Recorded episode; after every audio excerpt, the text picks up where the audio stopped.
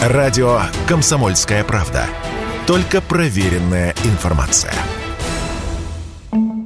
Тяжелом положении компании из сферы ЖКХ – Главная боль – долги по коммуналке. Следует из письма Ассоциации компаний, обслуживающих недвижимость ОКОН в адрес правительства. В письме предложение – списать долги за коммуналку семьям, утратившим кормильца и гражданам, потерявшим трудоспособность. Также просубсидировать оплату услуг ЖКХ для всех малоимущих, независимо от наличия задолженности. Свыше 800 миллиардов рублей составили долги россиян по ЖКХ по итогам первого квартала этого года, данные Росстата.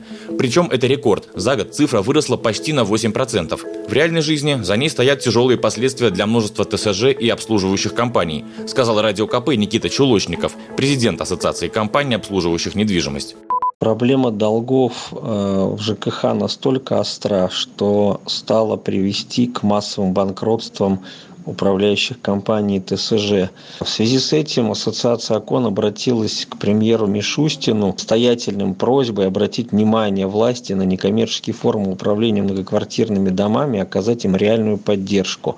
И да, долги по ЖКХ – это не только для госорганов и управляющих компаний проблема, но и для нас с вами, то есть рядовых жильцов, напомнил Радио КП эксперт Общероссийского народного фронта Павел Склинчук. Крайними в конечном счете оказываются э, все потребители, поскольку так или иначе снижается качество э, предоставляемых коммунальных услуг, э, управляющая компания начинает экономить, либо некачественно выполнять определенные работы по обслуживанию дома. Ну и, конечно, снижается общий уровень надежности систем жизнеобеспечения. Предложение Ассоциации компаний, обслуживающих недвижимость о списывании долгов, вызвало обсуждение.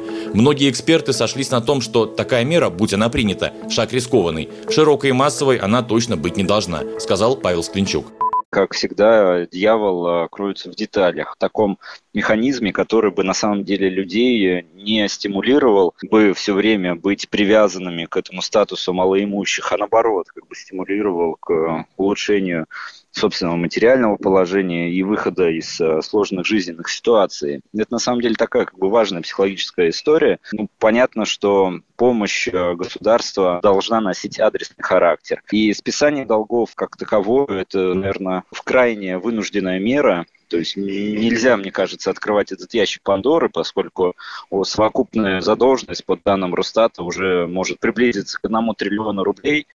Ну, а пока продолжаются дебаты, Ассоциация компаний, обслуживающих недвижимость, ожидает ответа от правительства. Василий Кондрашов, Радио КП.